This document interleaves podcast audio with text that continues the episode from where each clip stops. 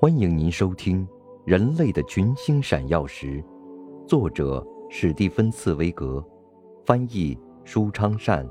演播麦田心声。第八十一集：英雄的瞬间。陀思妥耶夫斯基，圣彼得堡，谢苗诺夫斯基教场，一八四九年十二月二十二日，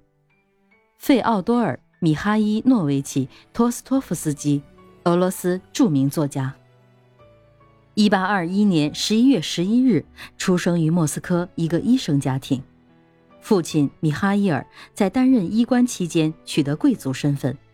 并在图拉省只有两处不大的田庄。父亲因虐待奴隶，于一八三九年被农奴殴打致死，此事给他留下强烈的印象。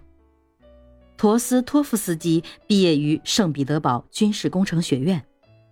毕业后，在工程局担任制图员，一年后离职，专事文学创作。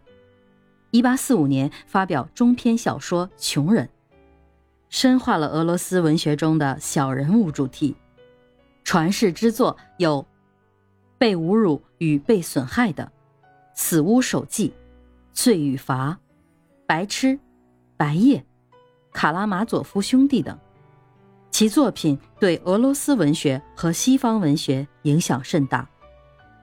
托斯托夫斯基青年时代受空想社会主义思想的影响，参加了彼得拉舍夫斯基派的政治活动。1849年4月，28岁的托斯托夫斯基同该派成员一起被捕，被褫夺贵族身份，并判处死刑。1849年12月22日。他们被带到圣彼得堡的谢苗诺夫斯基教场执行枪决。正在开枪之际，一名军官骑着快马，一边挥着白手帕，一边横穿广场疾驰而来，宣读了沙皇尼古拉一世的圣谕，给他们最简易等的许可。根据沙皇的圣谕，改判托斯托夫斯基服苦役及期满后当兵。九年后的苦役和军营生活对他产生重大影响，一方面丰富了他的生活阅历，积累了文学素材，对社会的观察、对人生的思考更加深刻和富于哲理；另一方面，流放生活使他远离俄国的先进思潮，对苦役犯的政治压迫使他思想中固有的消极面有所发展。当时，托斯托夫斯基频繁发作的癫痫病又进一步加深了他精神上的抑郁。此外，席卷欧洲的1848年革命失败后，各种社会思潮的幻灭，更促使了他的思想转变。这一切的结果是他摒弃社会主义的信念，代之用以宗教精神解释民众的理想，提倡弃绝个人欲望，宣扬人人都有罪孽。罪犯就是不幸的人等观点，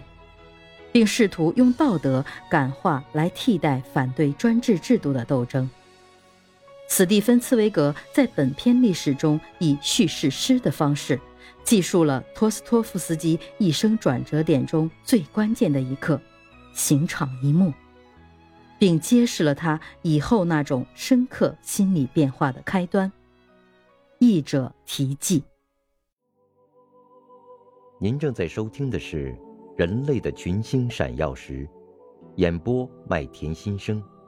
感谢您的收听。